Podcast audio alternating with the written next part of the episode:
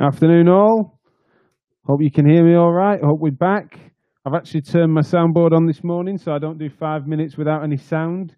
That was a criticism from yesterday. Apologies. We managed to tidy that up, and many thanks to Anna Maria who saved the day and, and came on and told us a little bit about the Massage Matters podcast, which is exciting news from yesterday. That's gone down a storm.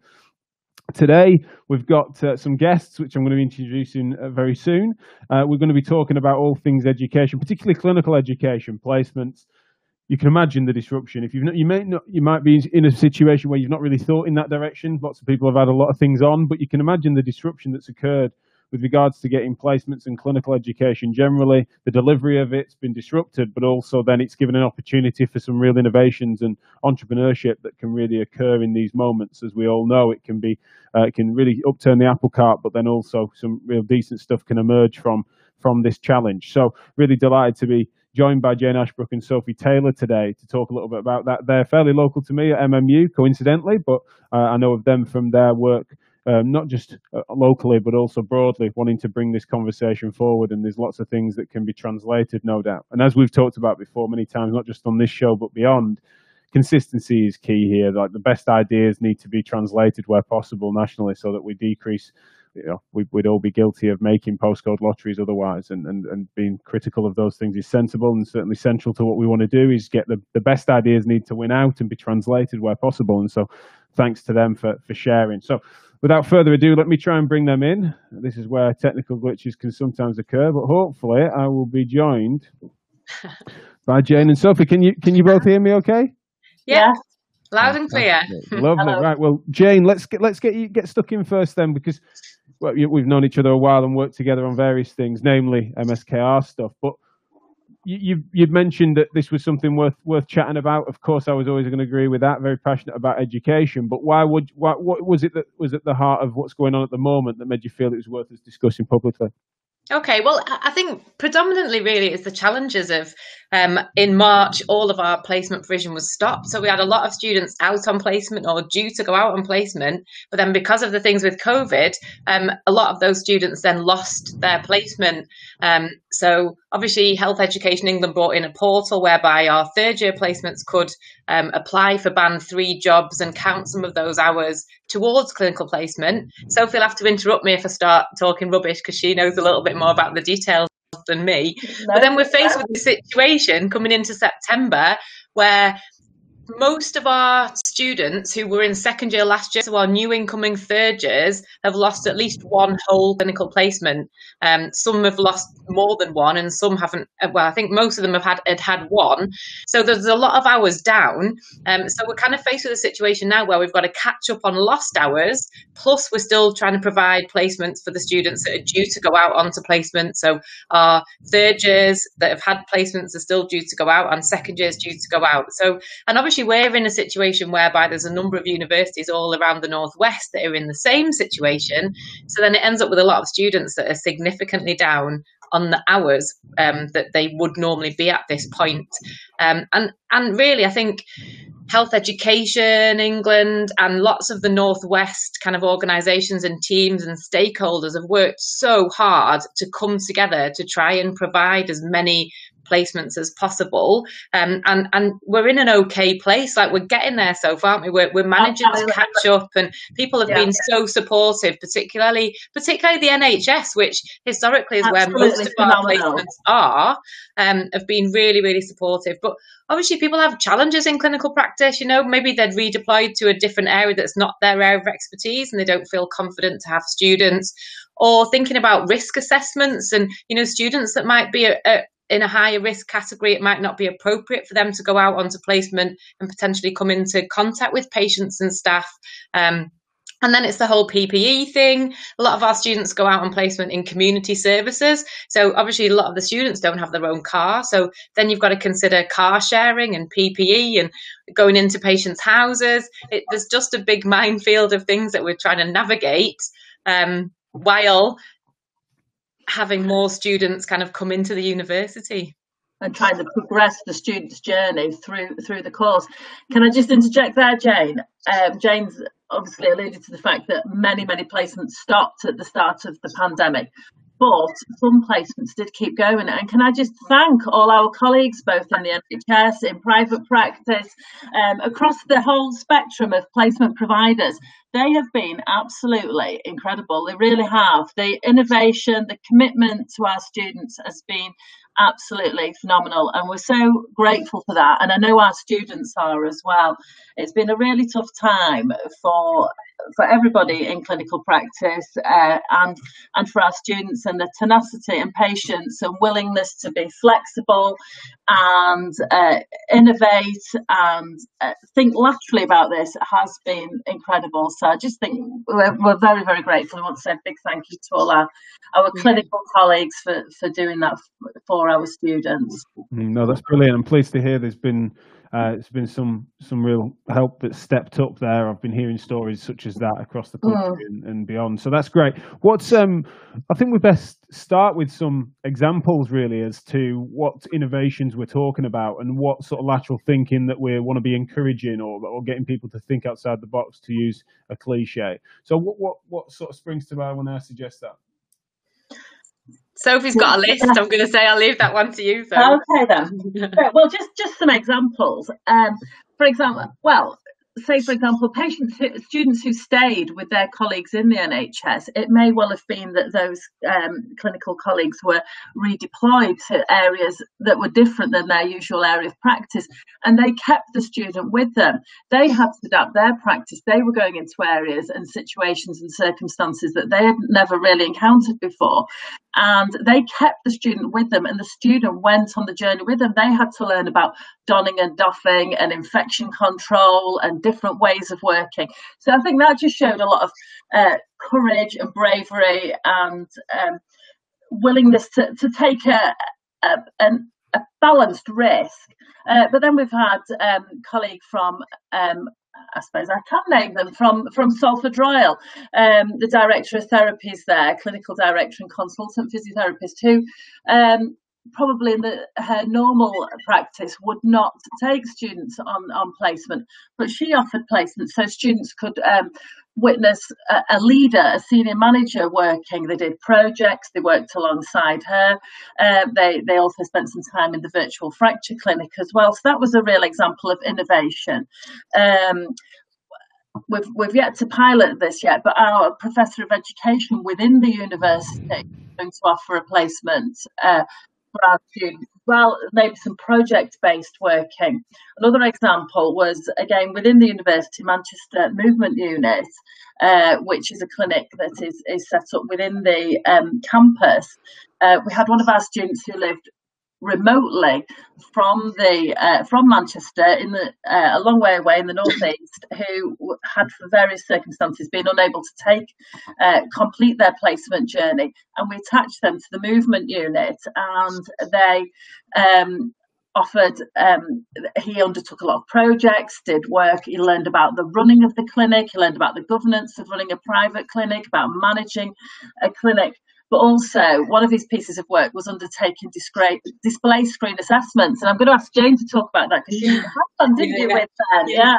So I think one of the things to highlight about that was I think I think Ben was instrumental. So he was the physio, the, the student that went on placement. He was instrumental in designing what a student placement would look like. So if you don't necessarily know exactly how it will it will look like the student part of their role can be to help develop that as a placement going forward. So because we'd all been working at the university and then we are all working at home, Ben's idea was that he could he could look at do a like a display screen screen equipment or workstation um, assessment with all of the staff that had moved from the university to home, um, and it was absolutely brilliant. Like I had to take a picture of my workstation and where I work, and he looked at it, and then we had a Teams meeting where he um, gave me loads of advice and he pointed me in loads of directions of like wellness support and things that the university offered that I wasn't um, previously aware of. So I think the, the thing to highlight there was he was instrumental in the design of the placement. So I think they had a few ideas, but it wasn't a finished product when he kind of embarked on it. Um, and we've had some really successful um, remote placements, haven't we? We've had yep. quite a number of students placed with Connect. Um. And then an, another really good example was a service at, um, I think it was Wrightington, where they'd gone from being um, a fully face to face service to being remote. Um, and they were struggling with um, you know the IT and getting their patients involved. So one of our students spent a lot of time with more elderly patients on calls with them, kind of supporting the, the patients to navigate the IT infrastructure so that then they were kind of in place to to have consultations with physiotherapists or with him as a physiotherapist. But he was kind of part integral part of their team really in setting up a new virtual service that previously didn't exist.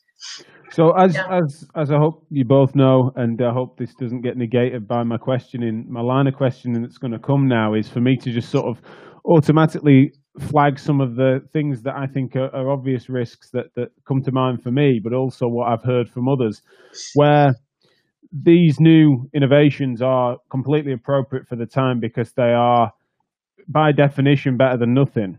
However, yes. what I would say is that the instinct when people compare that to what would be classically defined as clinical education, they consider it to be a, a distant second best, and also that they would consider it to be a, a, a, significant compromise from the actual act of doing. So, for example, although only one of many great examples, the fact that a student might support the tech and the liaison with a patient, there's going to be some gains that come with that. But relative to them helping to take the uh, to assess those same patients in a face-to-face MSK environment, for example, is very much they're going to get what they did before plus plenty of other things and plenty and plenty of other interactions. Now, there's an argument, of course, that this is the brave new world we face, and that, that realistically that is what many therapists are doing right now.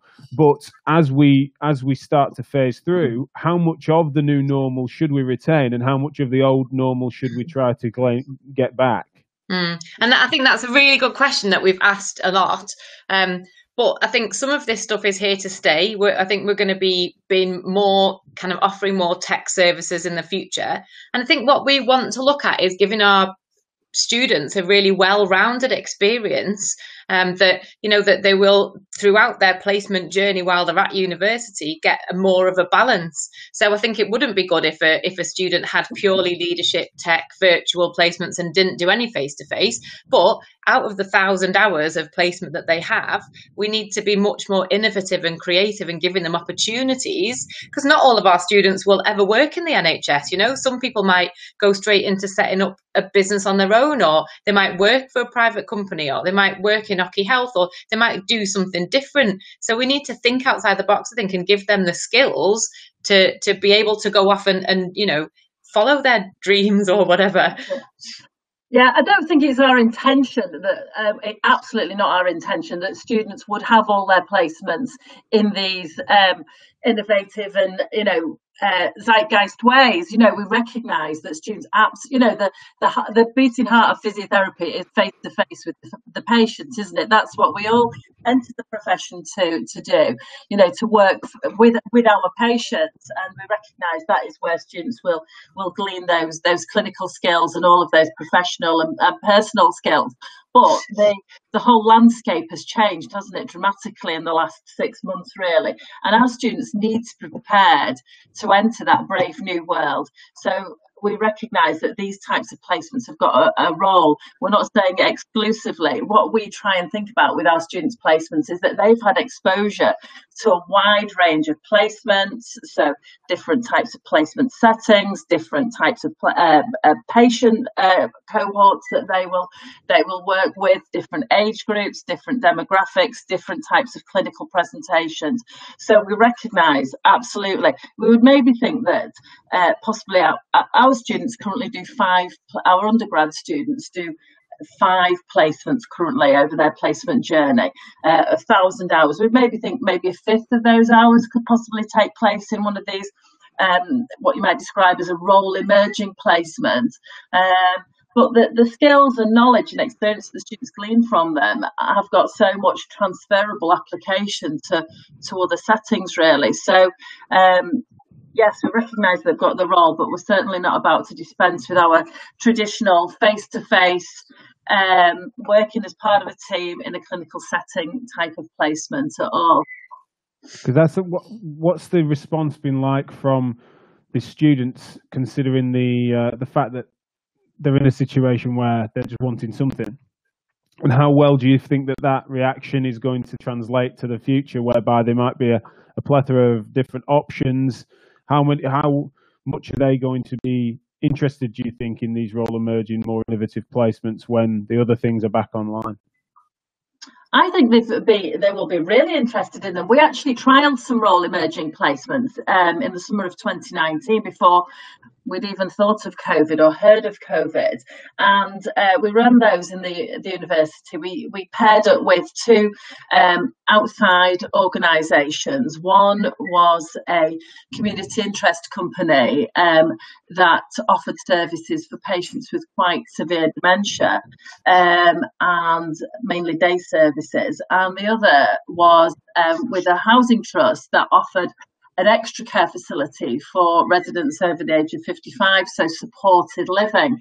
And neither of those services had previously had a physiotherapist um, involved in those services. And we worked with those um, teams to develop placements for our students. And we offered them out in a competitive way to our third year elective students. So we asked them to um, present a case as to why they should be considered for those placements. What did they think they were going to gain from those placements? What did they think that they could bring to those placements? And we were absolutely um, deluged with with interest because it's recognised it was an opportunity for them to shine, for them to use the skills and knowledge that they had, but also to be able to challenge themselves and do something different and show that they could innovate and, um, you know, just take their practice to to a new level, really. So so they were really popular and, and students fed back and we took them to a conference and they were really, really positive about those experiences. I don't think they felt that they had um, had an inferior experience at all. I think they recognised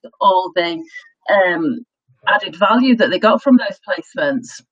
Because I can I can think of uh, and this is one of the challenges I think we face is that when when therapists um, that have been qualified ten plus years now would well, don't need to be that long, but just generally speak, people that have gone through a more traditional clinical education journey, which does vary across different schools, but they might well be considering, and that, that is the, the norm, right? That's the standard of which they're considering, and therefore any deviation from that would be somewhat compromised. Now, mm. persuading them in some circumstances that that's enhanced is, is one thing, but also it's different, and then them respecting that is going to be important as well.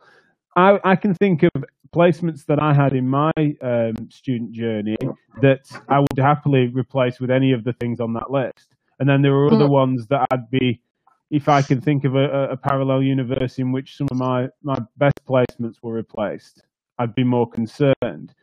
Mm. How are we going to manage the distribution of that in everyone's experiences? The, uh, we look very carefully at every student's individual uh, placement profile. So we look individually at each. We've just actually got some software that places the students for us. Historically, myself and my colleagues have placed each individual we know what we have available to us and we place that student according to their learning needs and according to the experience that they've had. So each student has a bespoke placement journey. We've got this software that um, in place that can do some of the work for us but it still needs some some human intervention to ensure that students get a, a balanced journey. So we will still be you know using our clinical knowledge our, our knowledge of the student's journey our academic academic knowledge to ensure that students are getting a balanced range of placements um, across across those thousand hours that they will have experienced working. For example, in the face-to-face MSK setting, that will have had an inpatient placement in an acute hospital setting, that they will have worked in the community, um, that they will have um, possibly uh, done one of these more innovative uh, types of placements, um, and um, we look at their their individual journeys to make sure that they have accrued both what we might I mean, we're moving away from this concept of core skills, but we know that there are some core, core skills and knowledge that are fundamental to being a physiotherapist, you know, and we're guided by the standards of education, uh, uh, education and training from the HCPC and um, standards from the Chartered Society of Physiotherapists. So I don't think we're looking to deviate into the unknown. Students will still be um, grounded in those um, traditional values and, and skills and knowledge of physiotherapy, but we recognise that healthcare is changing and we have to respond to that and prepare our students to be able to work in this um, ever changing environment. Mm. And just yeah. to, to to kind of elaborate on the example that Sophie gave with the the kind of supported living environments, those students were kind of identifying potential frailty, potential social isolation, and they they were kind of being innovative in putting in services, social things, exercise activities for those um, residents that hopefully will go on to prevent them from you know having that fall and that hip fracture that then might kind of lead them down a spiral of, of needing more and more care. So they're putting all of their knowledge and skills that they've learned el- elsewhere into more of a preventative kind of environment. Um, and we've done something similar with a local homeless charity in Manchester, trying to recognise why is it that homeless populations don't access traditional healthcare, and can we do something as a student population to start to kind of um, you know provide some support and some advice um, and some physio interventions to, to help a population that are vulnerable but don't access healthcare until they're really, really sick.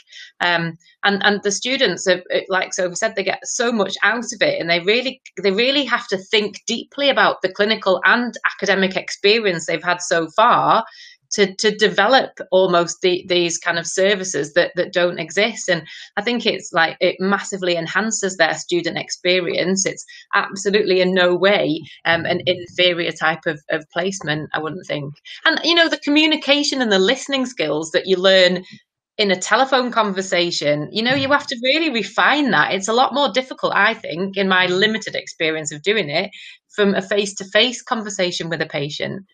Yeah, no, there's, there's certainly, you know, there's certainly lots of uh, devil's advocacy underneath a lot of my questions there with regards to the inference of it being inferior. However, it is a concern that people have, mainly because they will reflect on a difference between what they've yeah. experienced, especially when they've had a positive journey through their student time as well yeah. as their career. We see that occurring when people are sometimes carrying heavy judgment whether someone's done their rotations or not. Something yeah. that comes from that projection yeah. of their own experience. What I want to ask though is, uh, and thank you to those that are dropping some comments in. Obviously, this is more conversational. I also noticed that my signal's a bit ropey, so apologies if I'm uh, if I'm dropping in and out at all for anyone.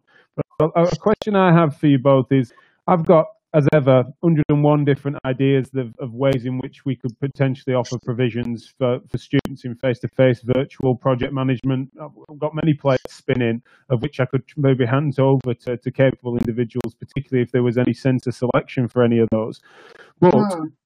there is the challenge that um, to, to truly support them as you'd like to, uh, to, to, to, to improve their um, pro, the, the learning experience and, and direct it to more specifically to their learning needs. The challenges that we would face in just management of that and what I would put on me and my team to do that sometimes makes people, including me, sort of tentative to do that, especially because it would, at least in the initial stages, um, especially with the teething, I think it would cost. Now you've got the opportunity that that in time or done well, I can imagine it would almost bolster a work for us, get Project yeah. Round. And so mm-hmm. I'm not meaning to take that answer away from you, but I almost want to no. account for that in my question yeah. and say, are there ways in which these things could be uh, remunerated or appropriately rewarded for people that are going to be innovative in that direction?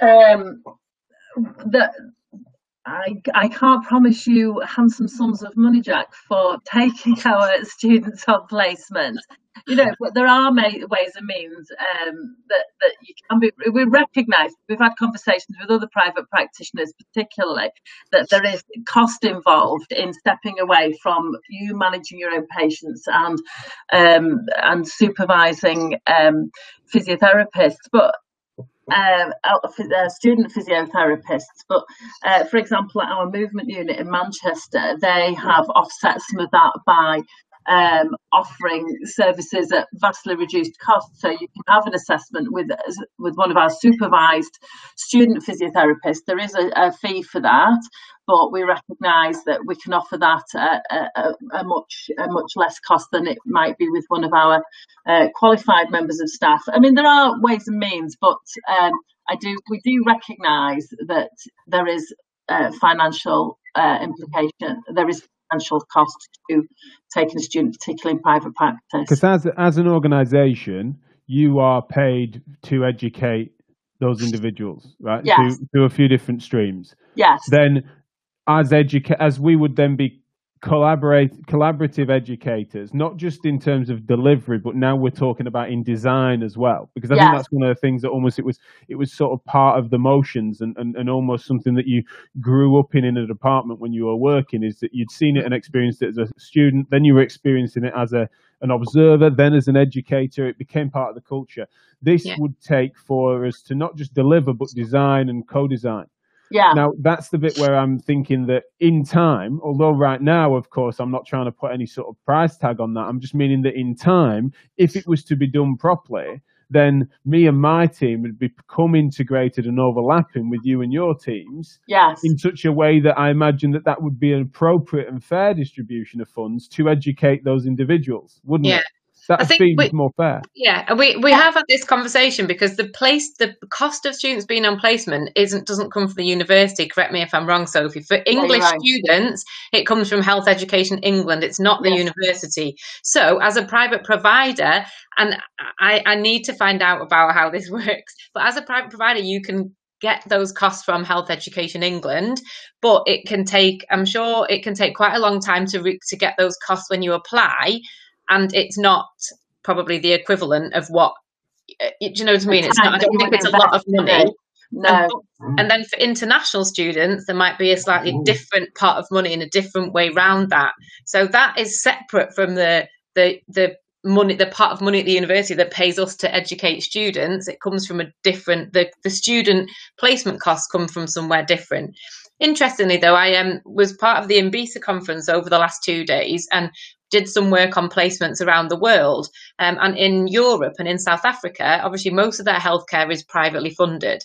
So they've been moving all of their students into private practice because of the issues of going into kind of hospitals over there.